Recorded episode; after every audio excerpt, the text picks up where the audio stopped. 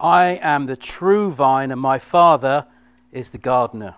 He cuts off every branch in me that bears no fruit, while every branch that does bear fruit, he prunes, so that will be even more fruitful. You are already clean because of the word I have spoken to you. Remain in me, as I also remain in you. No branch can bear fruit by itself, it must remain in the vine. Neither can you bear fruit unless you remain in me. What a beautiful song and what a beautiful passage to start the Sunday, reminding us to stay on his path, to stay with him, to stay in his company, so that not only will we have a fruitful life, but we will have a personal relationship with the gardener. Well, it's lovely to see you all this morning. Uh, I appreciate the fact that it's probably going to get quite warm in here. Uh, so if you do need to fan or you need to uh, just step outside or something, that's absolutely fine. Whatever you're comfortable with, because it will get quite warm. I'm going to pray for us. Father God, we thank you for bringing us here this morning. And Lord, we just pray that you will make yourself known to us this morning. Help us to bring our praise and our worship to you, Lord, this morning. We want to be changed by your word this morning, Father. We want to be comforted. We want to be held by you this morning. So, Father God, just have your way in this service with us this morning. Amen.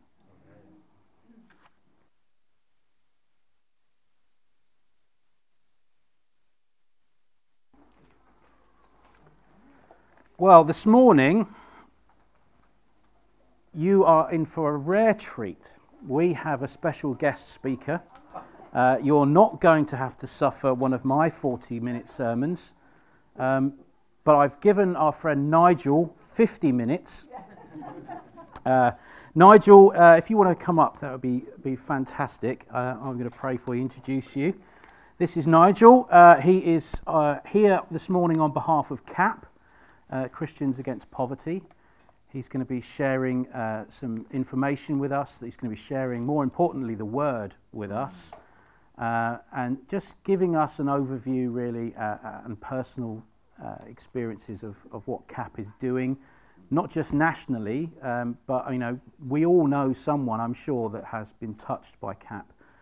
certainly in this church, there are many people that have experienced their um, help um, so I, I'm just going to ask you just a couple of questions, if I may. Oh, it's dangerous. Yeah, I know. Um, uh, so what's what's your sort of story? What's your history? What what are you? Who are you? Right. Oh, do you uh, do you want the long or the short one? Short born and brought up, privileged to be born and brought up in a Christian home. Um, brought up in actually in, in the Brethren, and I still appreciate much of what I got from there. But I would say when I came to a, a years of discretion, I moved on to a Baptist church, big Baptist church in Eastbourne, um, and. Uh, it was there that uh, one, because uh, back in those days, they used to have big open air services on, on the seafront on Sunday evening, several of the churches. And one Sunday, uh, George Cumming, our minister, said to me, he said, I want you to speak. Thank you. I was in, I've been involved in youth work and, and so on, but not something like that, so I did. And um, then that grew, and a little while later, I heard God saying to me very clearly, um, I want you in full time ministry. Um, and uh, eventually, I uh, went to a, a, place called London Bible College, which some people may know. It's called London School of Theology now, but it was a. And very privileged there to meet Sue, my wife and uh, from there into the Baptist ministry for a number of years. For a few years, we uh, moved to Southampton to be part of one of the new churches at the time. We were very blessed by God in some ways, but gradually God brought us to the island and back into ministry in the, lat- in the final years of my life, and very much being involved with CAP as well, and really privileged to see God touching people's lives, which for me is the most important thing. I'm a preacher, I'm a teacher, but I've also got an evangelist's heart. I want to see people touched. Amen. With the love of Jesus. Amen. To be given hope for eternity. And we won't speak about the rivalry between Moorlands and uh, LBC at no, all. No, no, no, no, no. Well, since you had one of our best students as principal. yes, yeah, yeah, okay, I'll give you that one. I'll give you that one. Let, Oh. me, let me pray for you, Nigel. Lord, we thank you for this man. We thank you for his ministry. And Lord, we thank you in anticipation for his message to us this morning. Mm. Lord, just speak through him, uh, speak to him this morning, Father, so that we may understand your will just that little bit more for mm. our church. Mm. Amen. Amen. Amen. What's the biggest crowd you've been part of? Have you been part of a crowd of 10,000 people? Anyone been part of a crowd of 10,000 people? That's quite a lot, isn't it? Uh, 20,000? 50? 75? Oh, a few of you. Yes. Well, as you know, when it's like when you're in a great big crowd like that, you feel pretty faceless, don't you? Apart from the few people that you know around you. You may know a few, and uh, I knew the guy sitting right next to me when I took that photo.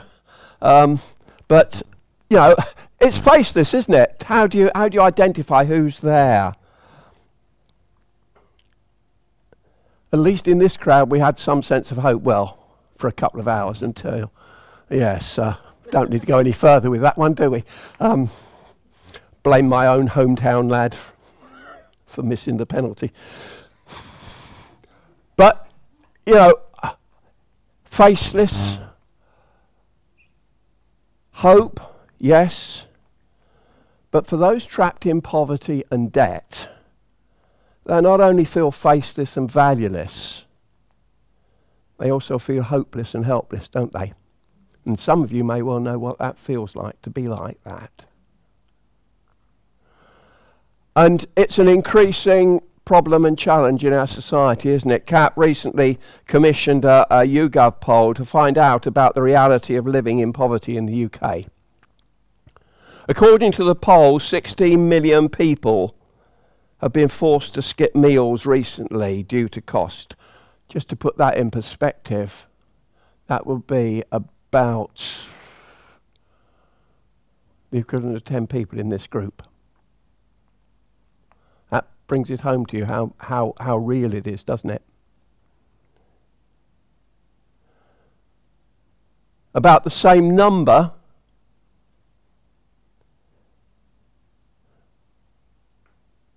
would have gone without a hot meal on a daily basis. Result of poverty. The never ending pressures of financial insecurity has a detrimental effect on people's uh, mental health and well being. We are facing in this country a real challenge and a real crisis in physical terms. People living life on a knife edge. And if you want to know more about that literal physical challenge, I've got a couple of copies of the report that's based on that um, poll. And sadly, despite all the protestations of shops, supermarkets, etc., this is where, it comes home to reality, isn't it? One of my, I'm, I'm becoming increasingly aware, for instance, that the, my own supermarket, one of the big four, increasingly the shelves are filled with products that are branded. The space on their shelves for their own products, cheaper products, which ease the cost of living, is getting smaller and smaller. Really brings it home to me when I go to buy some eggs. You know, there's no sub- problem of supply of eggs anymore. That's, that's an issue that's gone. But the shelves are full of boxes of six instead of dozens. And if you're aware of prices, you'll know that to buy a dozen in two boxes of six costs an awful lot more than buying one box of a dozen. Mm-hmm. That's the reality of the world that we live in. And God does call us to have a concern and a passion for that world, for, tho- for those people. God's heart is for his world in all its bruised and brokenness. But there are many who find themselves in real debt situations, not just because of their poverty, but they find themselves in debt situations for other reasons. A broken marriage, a lost job, life circumstances, serious illness, and yes, for some, bad money management. That's the world that God has called us through CAP to minister to.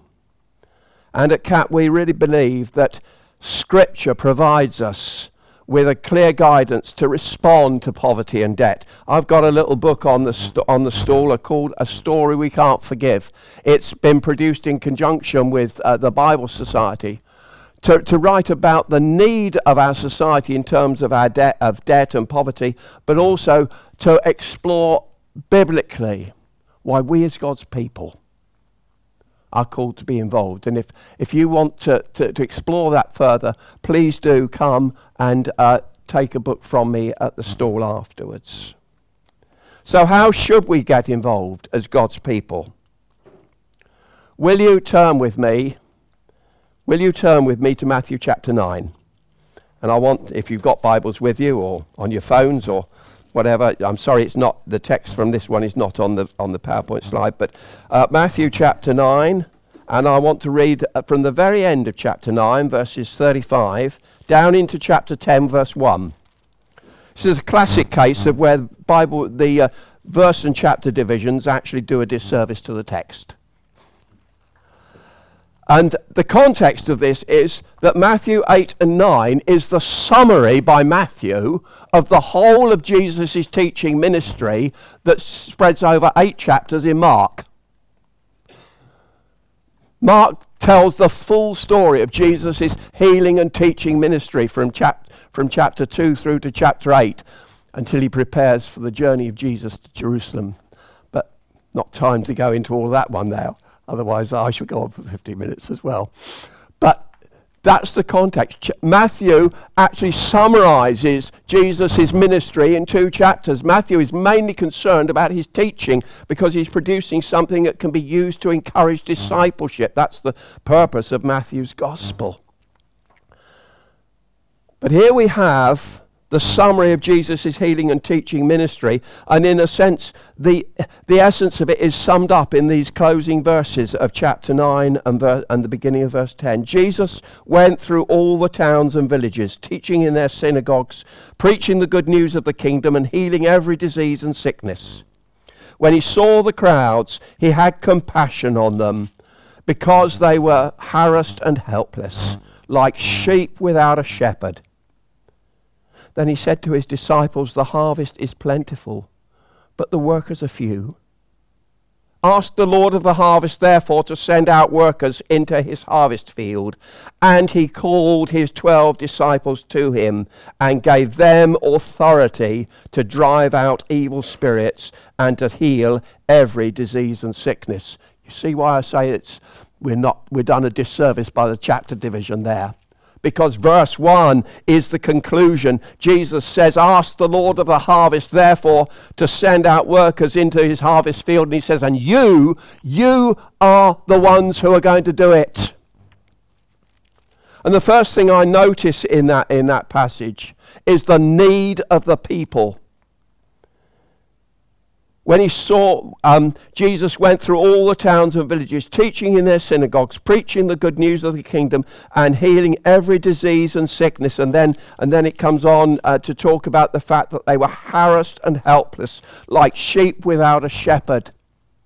The need of the people there was not just simply physical either, it was spiritual. They were harassed and helpless. For many of the people in this crowd, they were faceless, and as far as the religious people were concerned, not only were they faceless, but they were worthless. They didn't belong in God's people. That was the sort of environment. They had their physical needs, they had their disease, they had their sickness. Undoubtedly, there were those who were poor and so on. But they had a spiritual need as well. And we're dealing with a world don't we know it? That is not only suffering a crisis of physical poverty and debt and need, but we're facing a world that is deeply in need spiritually.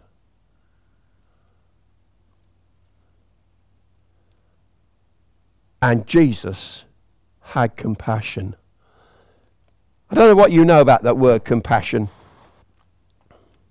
It, it, it's sort of, we know it, it means a bit more than sympathy, don't we?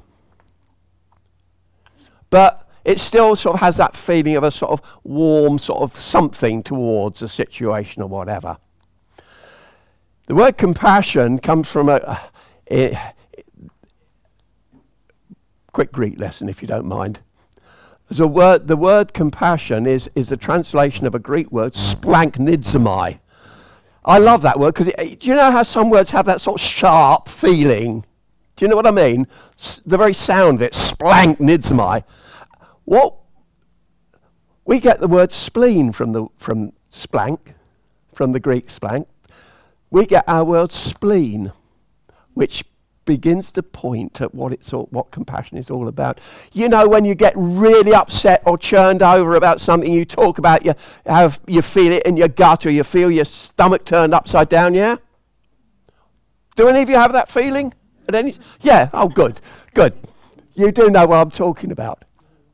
That's compassion. Is to be so churned up inside that you must do something about the situation. That's Jesus.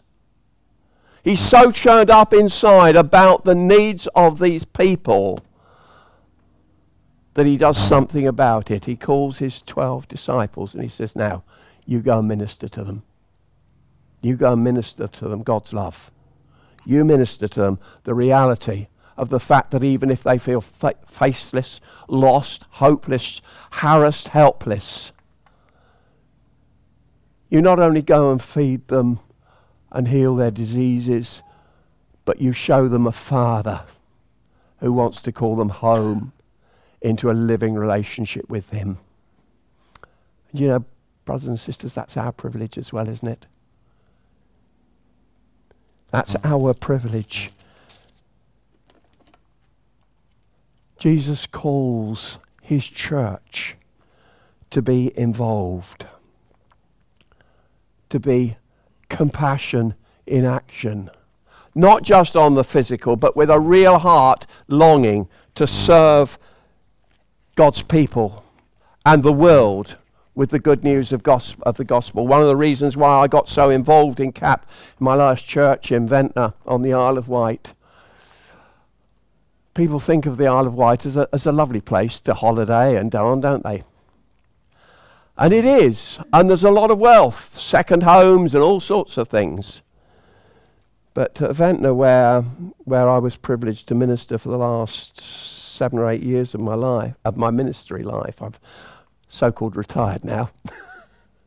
but in that church, in that town, at two ends, you've got incredible wealth right down through the middle, you've got a section of the community that's in the top 15% of deprivation in the country.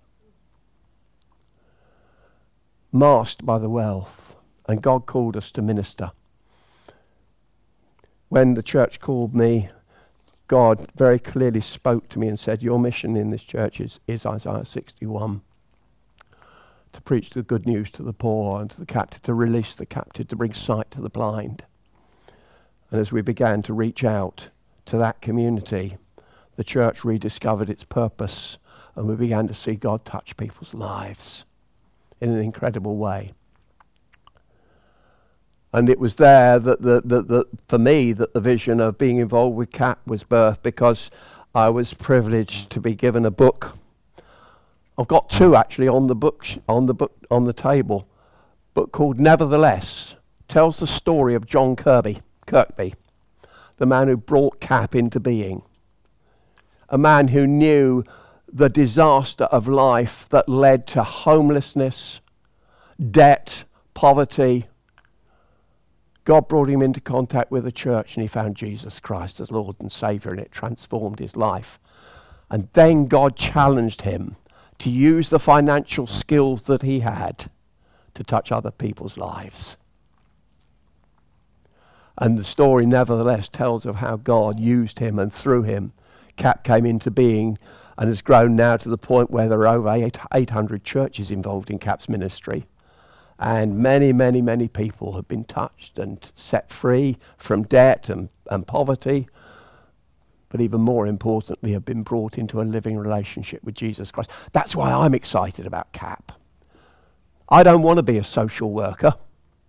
I care about that world out there that God cares about. I care about the poverty and the indebtedness that is destroying people's lives. But I care even more that unless they have Jesus, even if we get them out of debt, they're still going to a lost eternity. And I want them to have an eternal hope.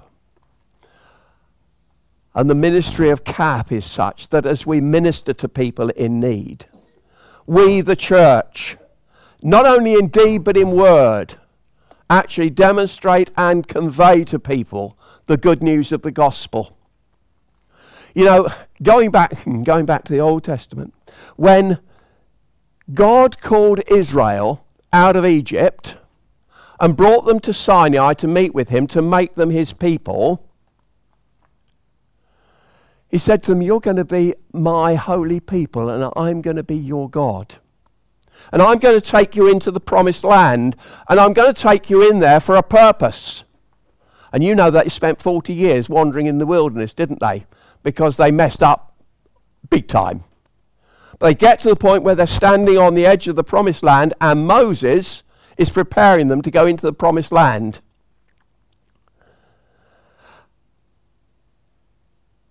And as he does so, he recounts and recalls all of the laws that God had given them and how God had been with them and the sort of lifestyle that God wanted them to live. And it's in, it's in chapter 4, particularly of Deuteronomy, that Moses is laying out all, all those sort of conditions, if you like, of what it means to be God's people.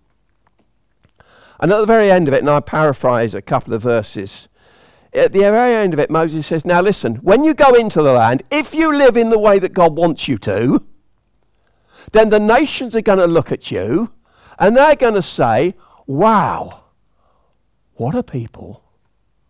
What a God. We want what they've got. That was Israel's mission. It was to be a witness to the nations that called them into a relationship with the living God.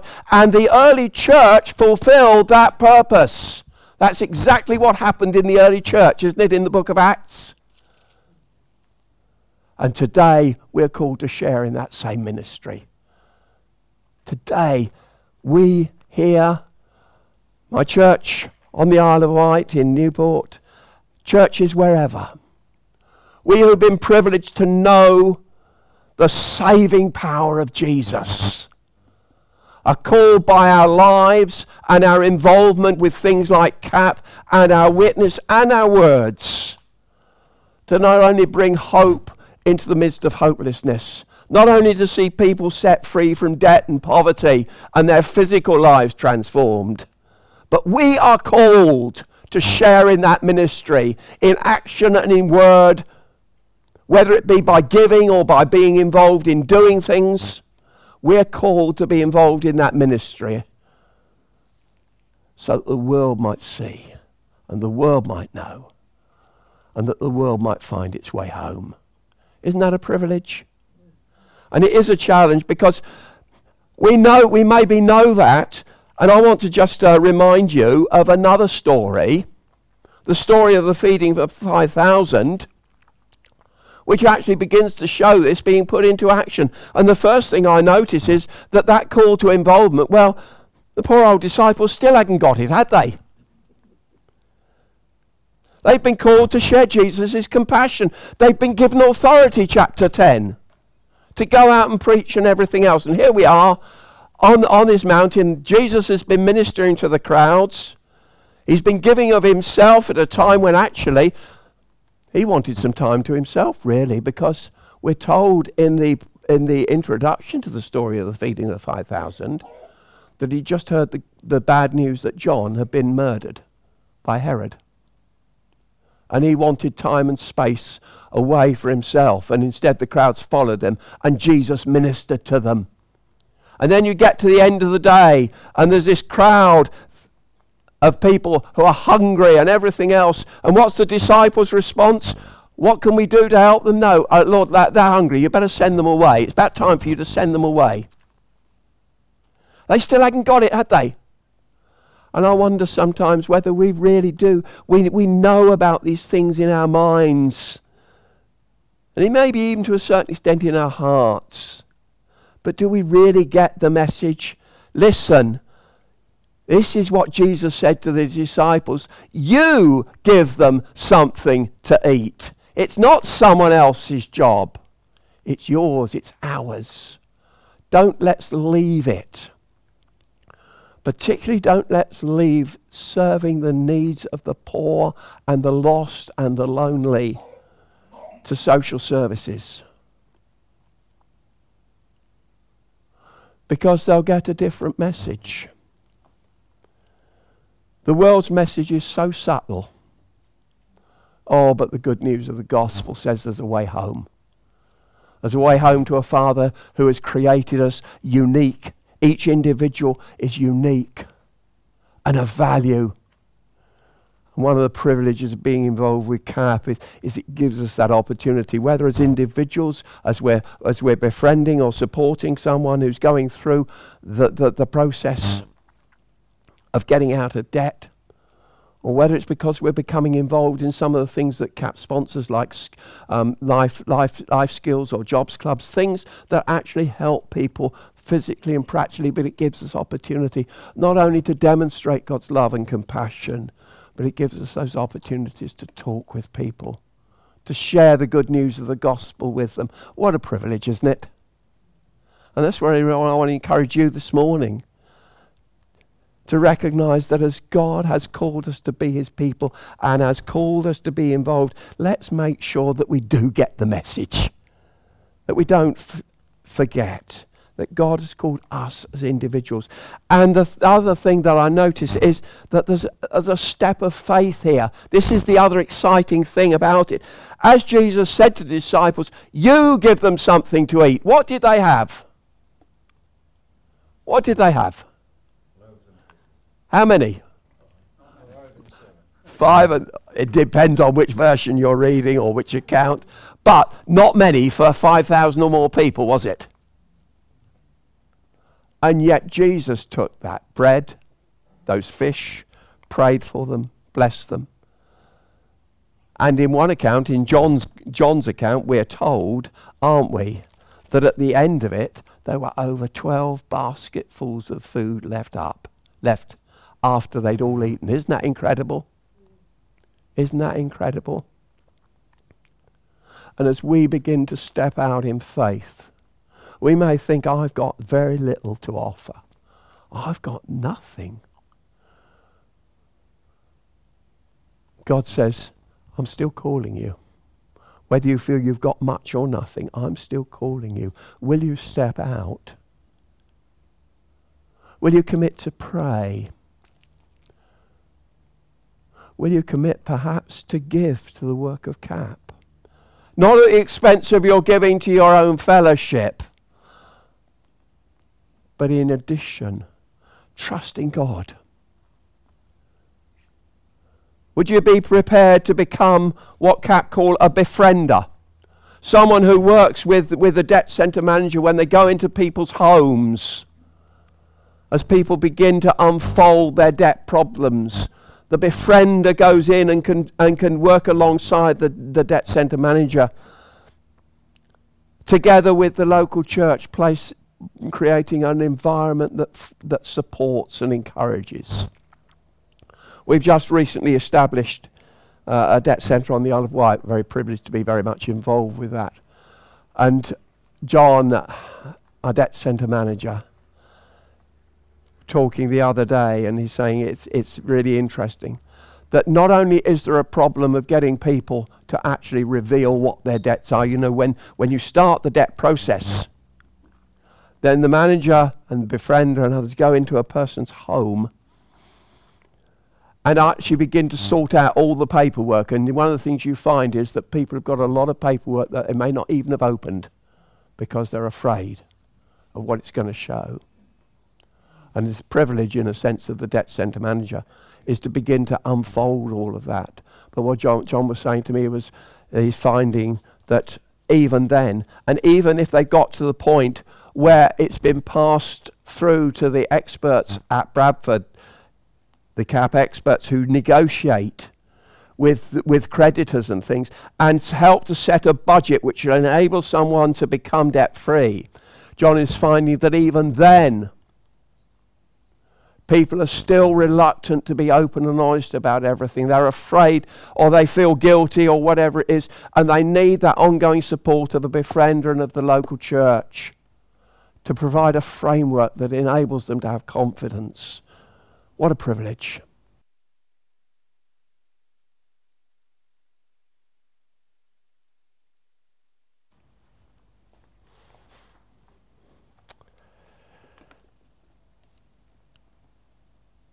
And giving is one way. Obviously, we've talked about other ways in which you can help and be involved with CAP through life skills. Maybe, maybe there's something that you as a church can think about setting up in terms of uh, some of these means of support and assistance. But there again is a statistic that's the one that thrills me most. In the 20 odd years that CAP has been in existence, over 8,000 people come to faith in Jesus. Doesn't that thrill you? Doesn't that excite you? You know, you can be involved by giving, you can be involved by serving, you can be involved by praying. You've got forms on your chairs. I'd like to invite you to think about maybe even filling that form out, not necessarily now, but after the service, and bring it to me on, on the stall. If you want to know more directly about the work of CAP, come over there and talk with me but you've got forms on your chairs. I would invite you to look and think about giving. As I said, don't give at the expense of the fellowship here. We don't want that to happen because at CAP we long to work with local churches, seeing people's lives transformed. And really, in a sense, that's, that's, that's all I've, I've got to share with you. CAP operates jobs clubs. It ca- operates life skills. It operates money management courses. That was one that we ran at Ventnor for a number of years and touched people's lives. People need help, even if they're not in debt. People need help with managing their money. Actually, most people need help in managing their money if they're going to use it most effectively for the kingdom. And that's something that perhaps you could consider, maybe consider to, to do because it's not difficult to do. There's the simple training that CAP gives and then equips. I've got information about that on, on, on the stall. But this morning, I'm not here just to represent CAP. Yes, I am here to represent CAP. And to say, will you please consider that God may be calling you as an individuals or as a church to be involved in what he's doing through CAP. But above all, uh, I'm still here first and foremost as a, as, as a man called to proclaim the good news of the gospel and to say to you, let's, let's, let's church be a people. That the lost and the lonely, the bruised and the broken can look at us and say, wow, what a God, what a people. We want what they've got. And that does involve stepping out in faith and trusting God to use us and to provide for us and equip us, doesn't it?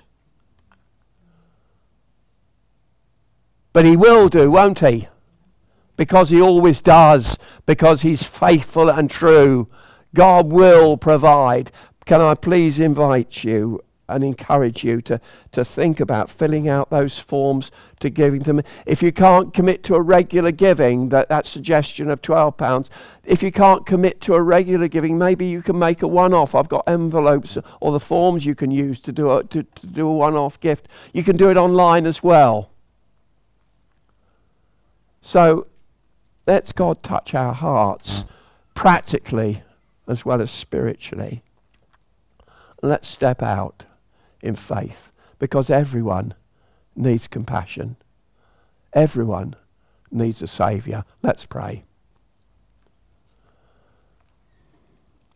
Father, we thank you. You've put us in a, in a bruised and broken world where people are lost and helpless and harassed and lonely. Oh, Father, give us the eyes to see them as you see them.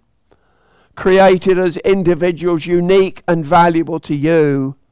And Father, in the midst of their poverty and their brokenness, will you use us as you use CAP?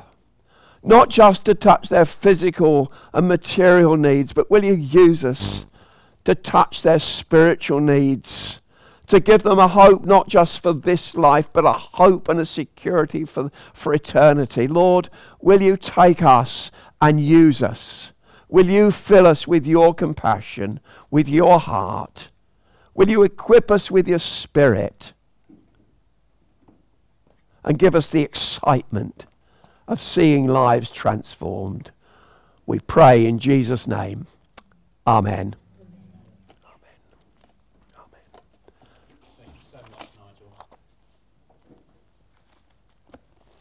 I know there are, you know, there are people in our church that are saved because of the work of, of CAP. And we have, we do have a local office, uh, a debt centre in Shoreham, Shoreham Baptist. Uh, the team down there, led by Denise, uh, do an amazing job. Um, but they are struggling. They do need resources. They do need people, befrienders. Uh, they've just set up. Um, I was only speaking to her actually last week on Monday. Uh, they've just set up a new budgeting team uh, that work with people to try and prevent people from getting to the point where they need their debts uh, looked at. So they're actually teaching people how to use money. But, you know, uh, the, the workers are few. So uh, um, if, you, if you want any more information, um, I can give you Denise's number and uh, um, Nigel will have all the information as well. Um, but it's, it's such a, an important part, especially in this area. Uh, it's uh, an area of incredible poverty. Um, this really could be a way of us reaching the lost and, and giving to people uh, and sharing the gospel with them. Let's say the grace together, shall we? May the grace of our Lord Jesus Christ, the love of God, and the fellowship of the Holy Spirit be with us all now and forevermore. Amen.